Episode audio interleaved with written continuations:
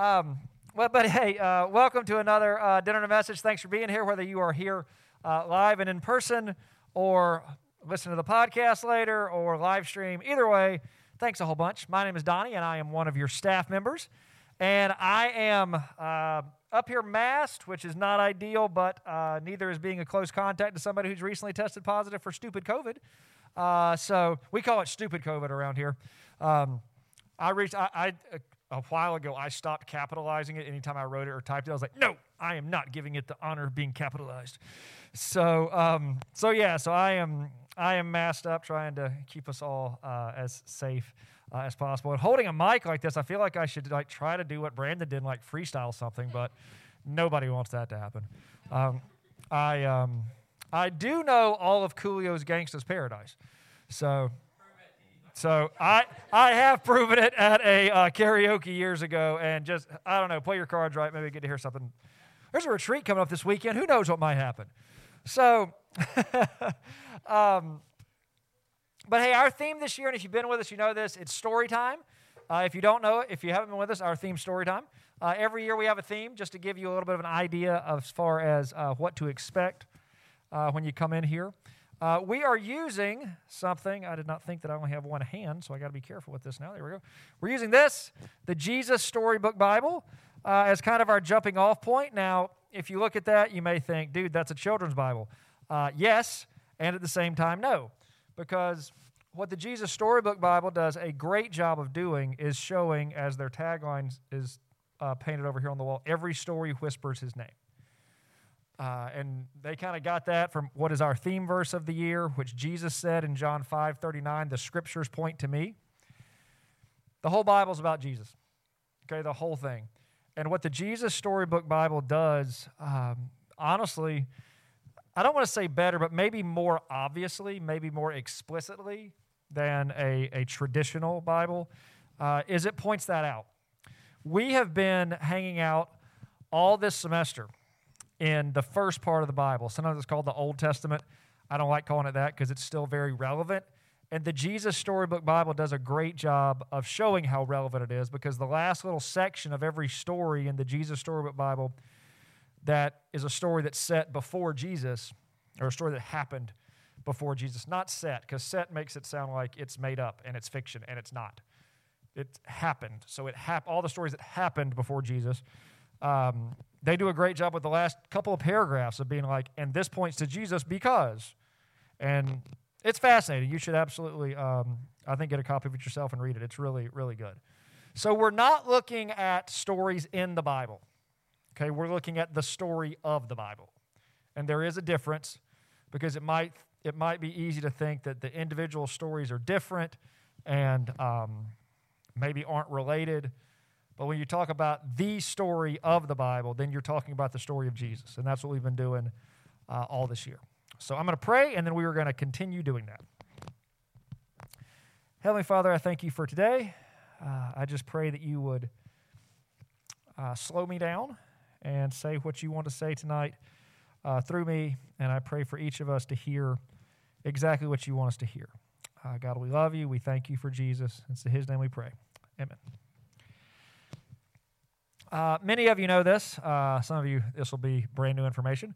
Uh, campus ministry was not the plan when I was a student at UGA.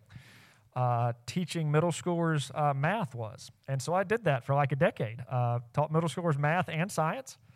Um, it's a fascinating world, the middle school world for sure. Um, but the last school I taught at, I taught there for a little over seven years. And very often, I don't want to say like every Monday or even most Mondays, but very often when we would be outside for recess, yes, I taught at a middle school that gave middle schoolers recess because middle schoolers need recess. You know who else needs recess? College students.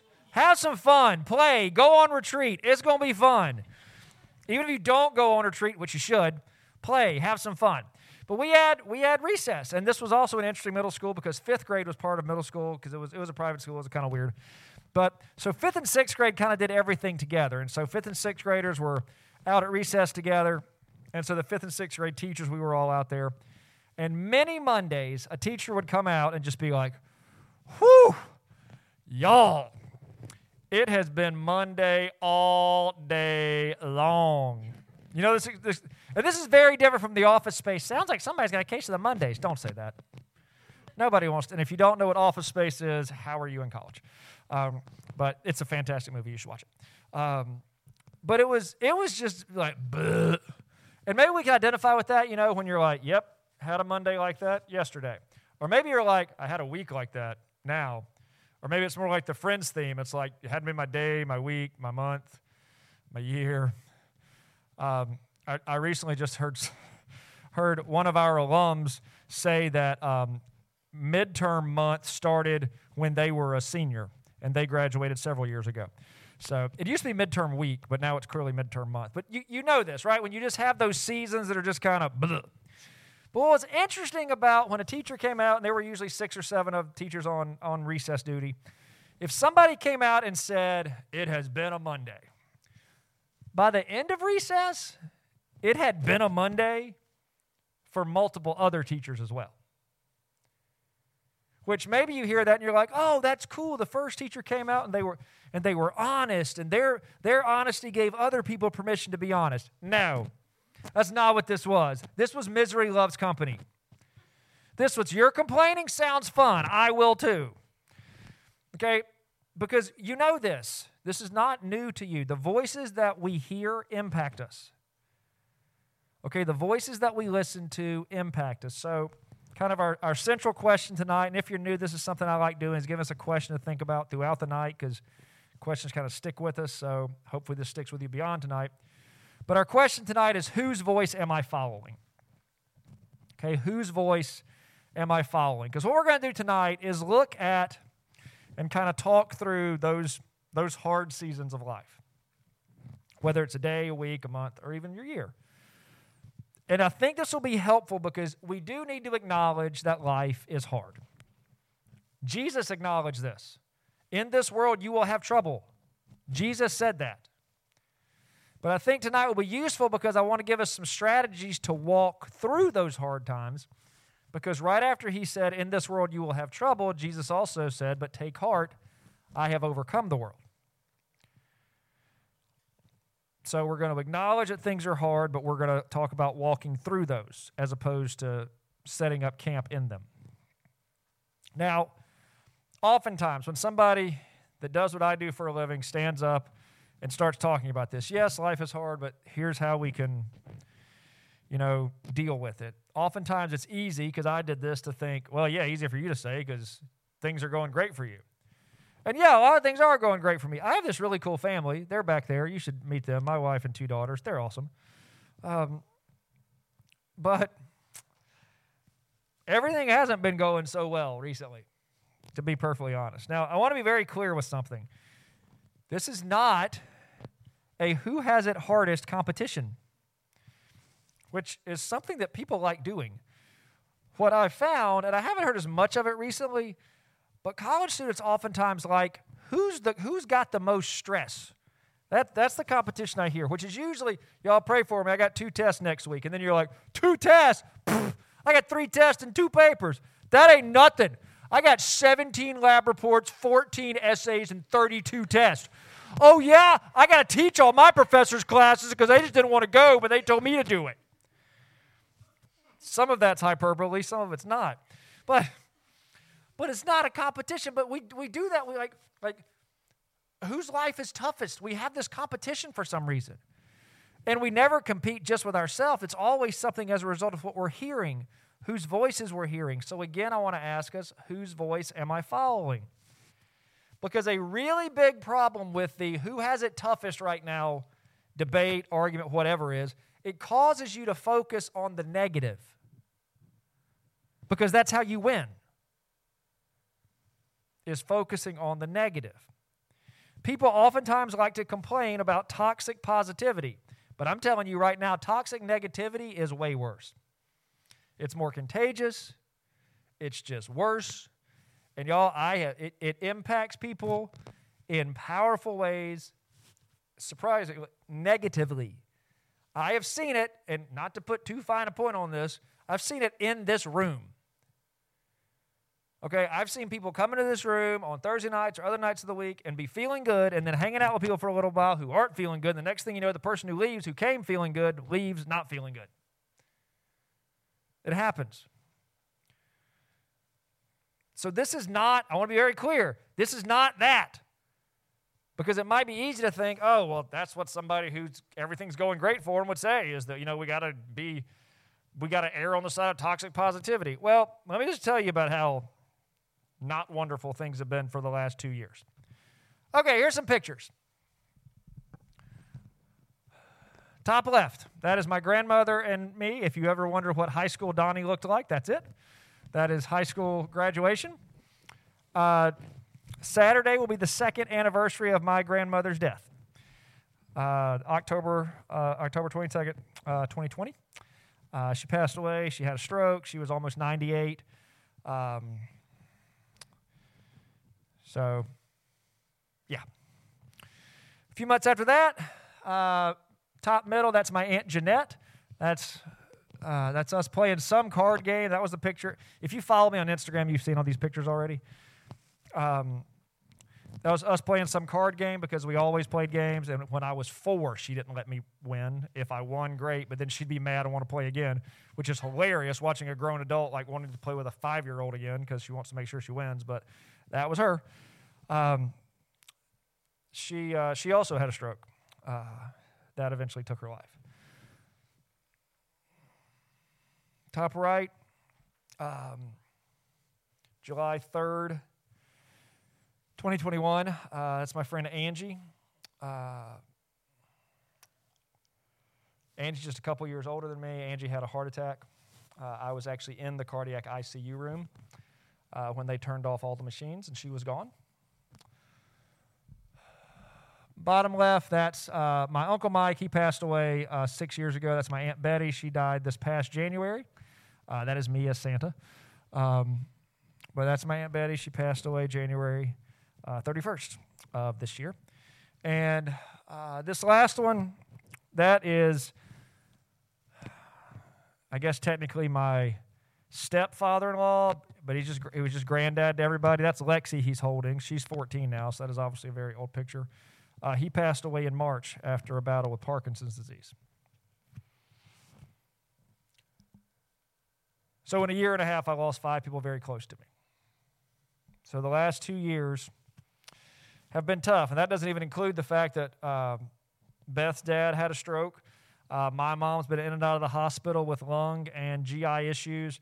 And a couple weeks ago, I spent four hours in the middle of the night at the ER with my dad because his blood pressure spiked. Now, some of you right now are thinking, dang, Donnie wins. And others of us are thinking, I can beat that. Both of you are missing the point. It's not a competition. I show you those pictures and tell you those stories so that not to compete, but to relate. Just so you understand that all the stuff that we're going to talk about next, I'm not just saying it from somebody who's got everything figured out and everything's great.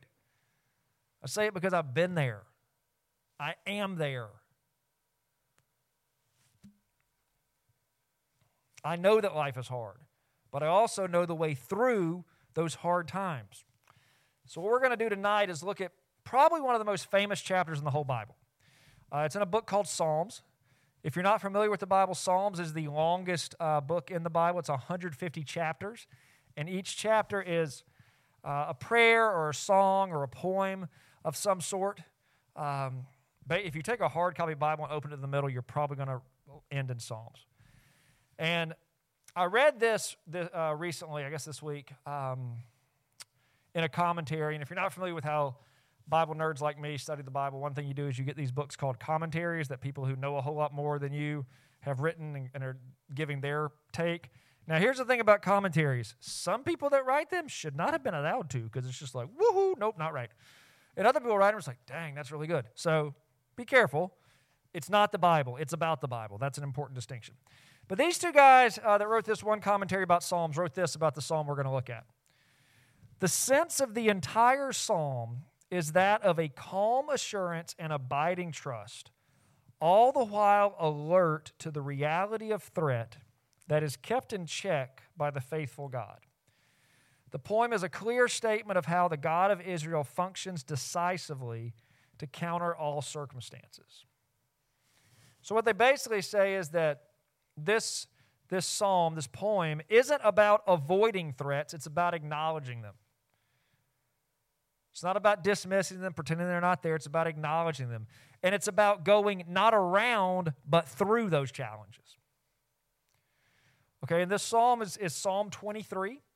Uh, I'm going to read it to you from a more traditional Bible translation, the English Standard Version, and then I'll read you the Jesus Storybook Bible version, and both will be up there, so feel free to follow along. The Lord is my shepherd, I shall not want. He makes me lie down in green pastures, He leads me beside still waters, He restores my soul. He leads me in paths of righteousness for His name's sake. Even though I walk through the valley of the shadow of death, I will fear no evil, for you are with me. Your rod and your staff, they comfort me. You prepare a table before me in the presence of my enemies. You anoint my head with oil. My cup overflows. Surely goodness and mercy shall follow me all the days of my life, and I shall dwell in the house of the Lord forever.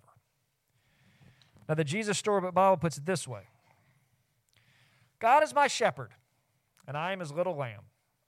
He feeds me, he guides me, he looks after me. I have everything I need. Inside, my heart is very quiet, as quiet as lying still in soft green grass in a meadow by a little stream. Even when I walk through the dark, scary, lonely places, I won't be afraid because my shepherd knows where I am. He's here with me. He keeps me safe. He rescues me. He makes me strong and brave. He's getting wonderful things ready for me, especially for me, everything I've ever dreamed of. He fills my heart so full of happiness I can't hold it all inside. Wherever I go, I know God's never stopping, never giving up, unbreaking, always and forever love will go to.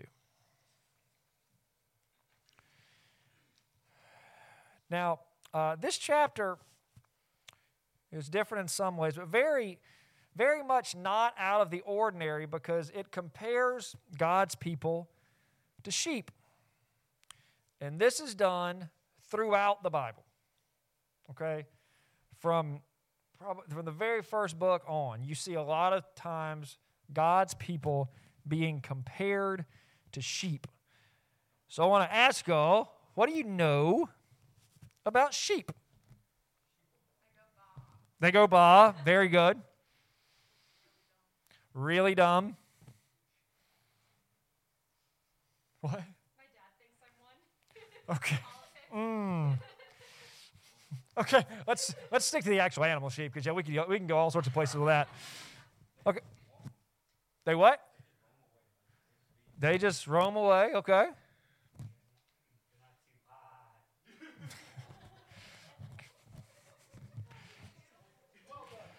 Well played. I did. I did. All right. Are they good at anything?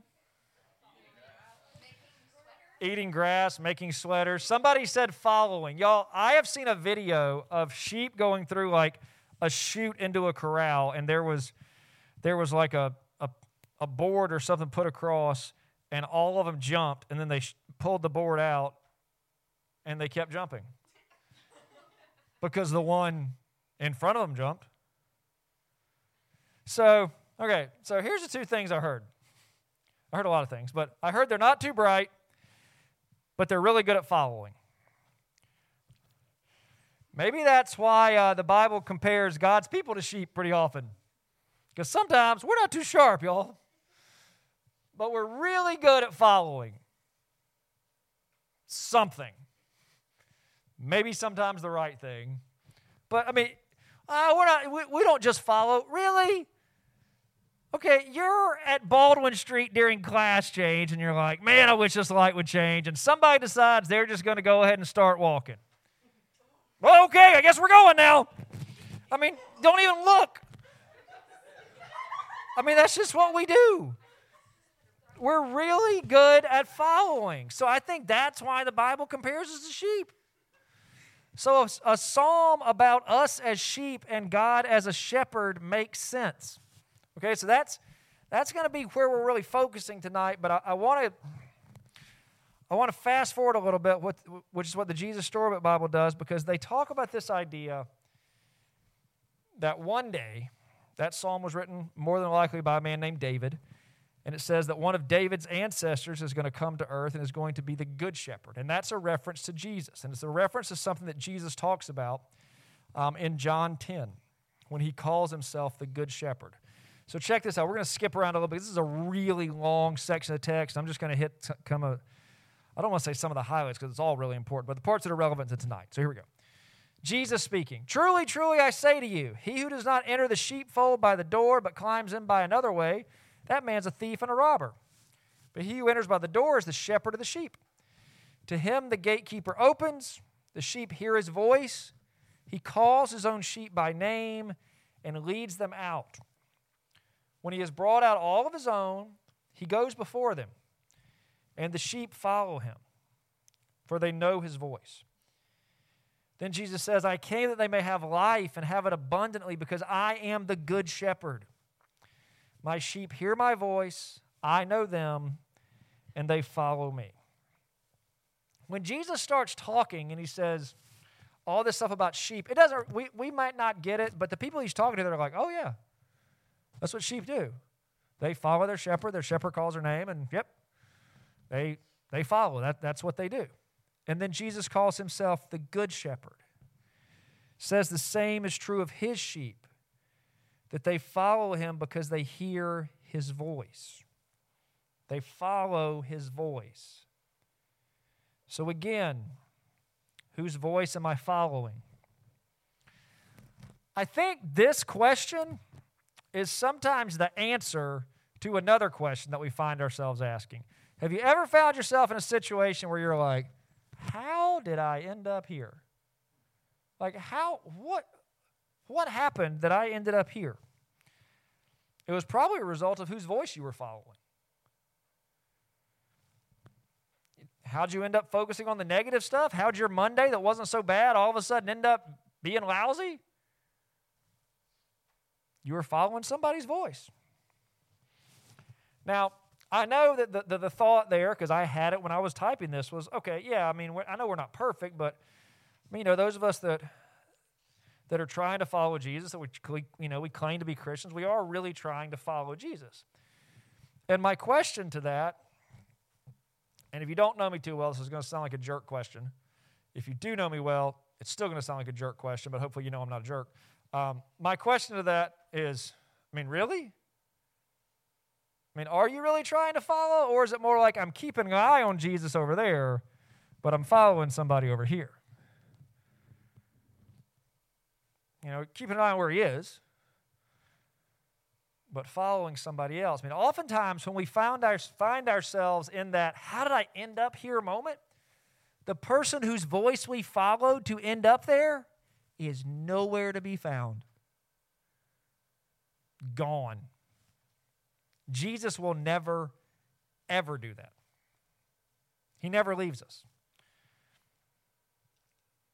He never leaves us both the English Standard Version, which is the traditional Bible uh, translation that we read, and the Jesus Storybook Bible talk about him being with us, even through the valley of the shadow of death or the dark, lonely places. Okay, so Psalm 23 4. Back to that one verse. Even though I walk through the valley of the shadow of death, I will fear no evil, for you are with me. What words jump out at you? What words really get your attention there? Shadow of death. That sounds like a fun place to be. Okay, what else? Fear. Valley. There's one more that's really not a good word. Evil. Yeah, I mean, isn't that like look where look where our minds immediately went. The really hard things, right? It's just like oh, valleys and shadows and death and evil and fear. It's like okay, I will fear no evil, so that's good. But it's just like that's tough. But I want you to pay attention to a word that I think is hugely important. It's the word through. I think it's the most important word up there. Here's the thing I think I guess letter for letter, prepositions are the most important words in the English language. Because think about the difference in somebody talking with you, somebody talking to you, and somebody talking at you. Prepositions make a world of difference. And that, that through is hugely important. Because the, the writer of this psalm didn't say, even though I'm camping out in the valley of the shadow of death, even though I'm sitting down in it and just like, well, guess this is where I'm going to be for a while. We're walking through it. Okay? We don't sit, we don't lie down, we don't set up camp, we don't stay there. We don't get comfortable. We walk through if we're listening to the Good Shepherd's voice. But again, we have to ask ourselves whose voice am I following? Y'all, it was really easy when I was teaching for some, on some of those Mondays to just get sucked into that valley of the shadow of Monday. But I, I can guarantee you, Jesus didn't lead me there. The voice of another did. And so when I was driving home on those days, wondering how my day that started so well and was so good, like up until lunch, all of a sudden just tanked like, what happened? How'd I end up here? I'd ask myself. And then I look around, and the person whose voice led me there, nowhere to be found. Nowhere to be found. But Psalm 23 is very clear that Jesus is with us while we walk through the valley of the shadow of death. Now, I'll be honest, it'd be nice if he was with us while we walked around the valley of the shadow of death. It'd be, it'd be kind of nice. But keep in mind what he said in this world, you will have trouble. So, again, our question whose voice am I following? I want to I want to make sure everybody realizes this is not a typo. I did not mean to type whose voice am I listening to. I typed following on purpose. Because a sheep can hear the shepherd's voice and wander off like I think Andrew mentioned, or just be like, nah, I hear you, but I'm going to hang out. I know you're walking through the valley of the shadow of death, but I'm going to I'm going to chill here. We can do the exact same thing. Hear Jesus' voice, but if we're not following and instead we kind of decide to set up camp in the valley, well, problems are coming for us. Just like problems come for a sheep that doesn't follow its shepherd. Now, I want to be very clear about th- two things I am not saying. I am not saying if you pray enough and read your Bible, there will never be any trouble. That is anti gospel. That is anti Jesus. Because Jesus said, In this world you will have trouble. But I also don't want you to hear me saying, Well, that valley is just your life now. Just get comfortable because that's where you're going to be. Because that also is anti gospel and anti Jesus. Because Jesus said in that whole Good Shepherd thing, I came that they may have life and have it abundantly. So maybe we ask ourselves, how? How do I have this abundant life? What do I do? How do I how do I not set up in those in the camp in those valleys, especially the ones that I feel like I've been in for a long time? How do I walk through?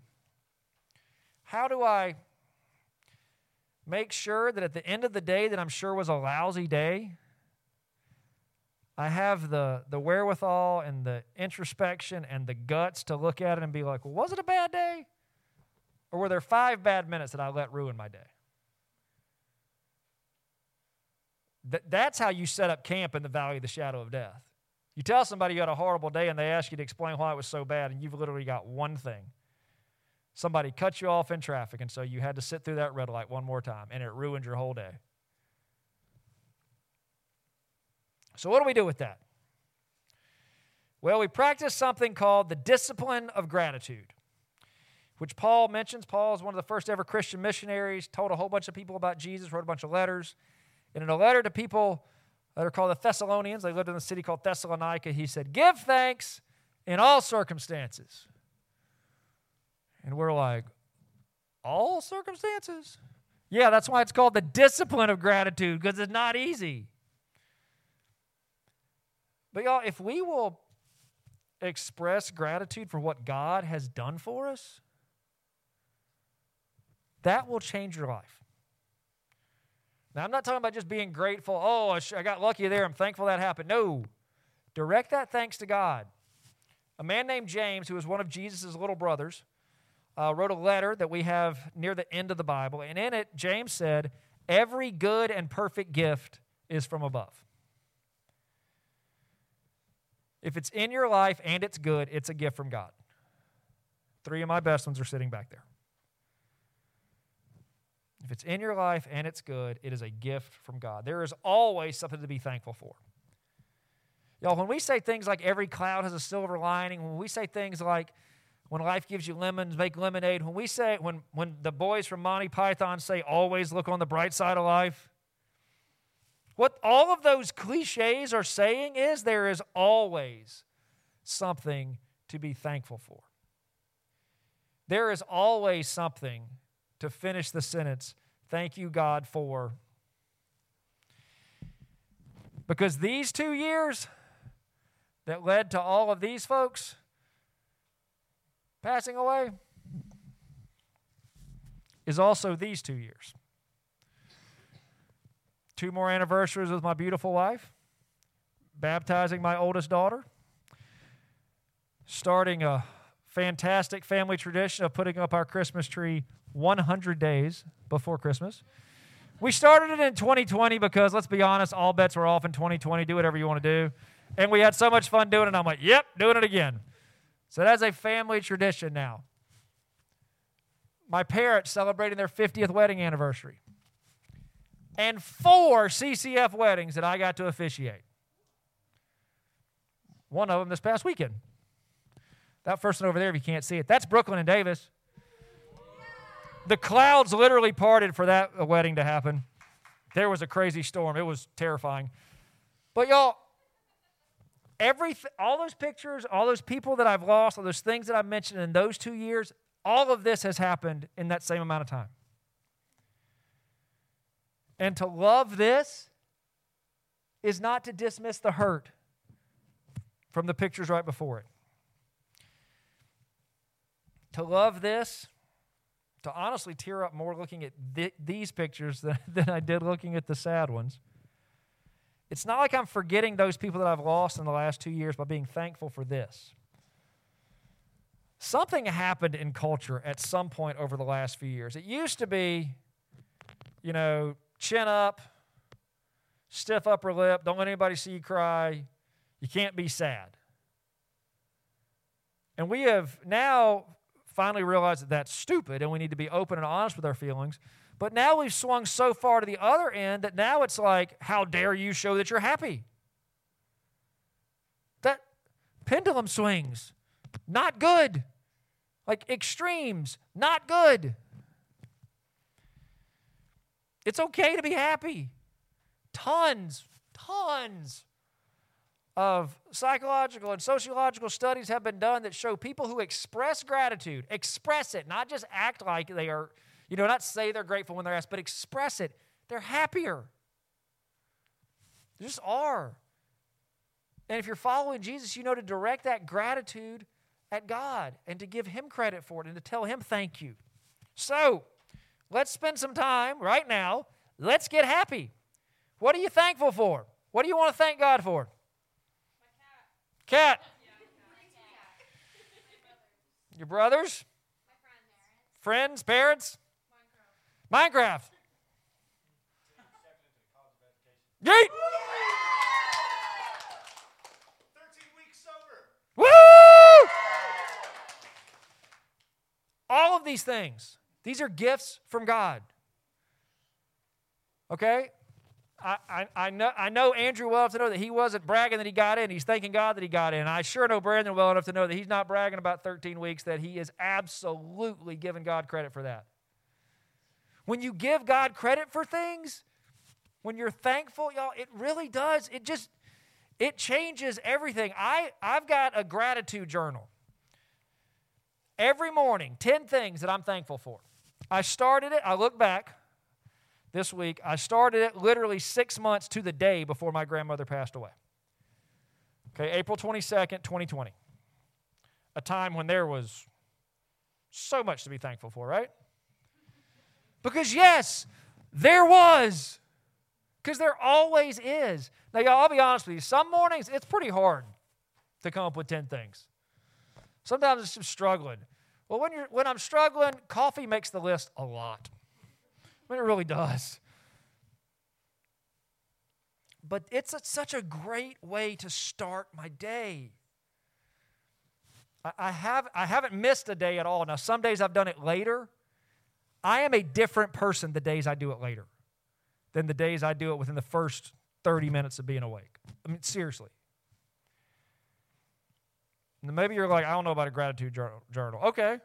Well, let's start with something simple. And this one, you're going to be like, how can we be thankful for that all the time? But here we go. The weather. Okay, it was gorgeous outside today. You're like, yeah, but it was cold. Yeah, it was cold. You know what that did? It killed all the mosquitoes. So there's that. Okay, but maybe you're like, okay, Donnie, but what about the rainy days? you don't know me too well if you're asking that. I love the rain because the rain is a reminder that God renews things, that God replenishes the earth, that God nourishes. Okay, all right. What about those days where it's not rainy, but it's like super cloudy? I used to struggle with these too. But then my mom reminded me that in the first part of the Bible, a cloud was always a sign of the, of the presence of God. My mom loves, yeah, moms are smart, y'all. My mom loves cloudy days because it reminds her that God's right there. And so you're like, okay, Donnie, you just covered like pretty much all of the types of weather. I mean, are you telling me you see God working through everything? Uh huh. Romans 8 28. And we know that in all things God works for the good of those who love him, who have been called according to his purpose those who have been called. Now, you have to respond to a call, you have to listen to a voice, but not just listen. Whose voice am I following? The reality is, I didn't ask you, are you following somebody's voice? I asked you whose voice you're following because we're all following somebody's voice. Not me, Donnie, I'm my own person. Okay, then you're following your voice. How's that working? For me, it does not work out well. We all follow someone's voice. Jesus is the only good shepherd, so why not follow his? And I'm telling you right now, you will hear him better when you're more grateful, when you will express gratitude to God for the things that he has done. Because I can tell you, without a moment's hesitation, that Jesus will lead you through the valley not just of the shadow of death, but of death itself. He will lead you through it if you're willing to follow him. So may the grace of the Lord Jesus Christ, I'm done anyway, and the love of God and the fellowship of the Holy Spirit be with us all as we follow the voice of the Good Shepherd as he leads us through the valley of the shadow of death. Let's pray. God, thank you. Thank you that you are always with us. Thank you that even as we walk through the valley of the shadow of death, we have no need to fear evil because you are with us. Thank you for that. God, open our eyes to see just the thousands of things that we have to be thankful for every day.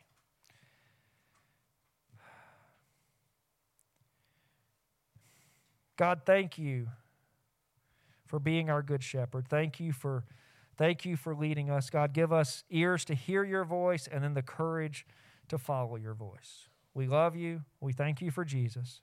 It's in his name we pray.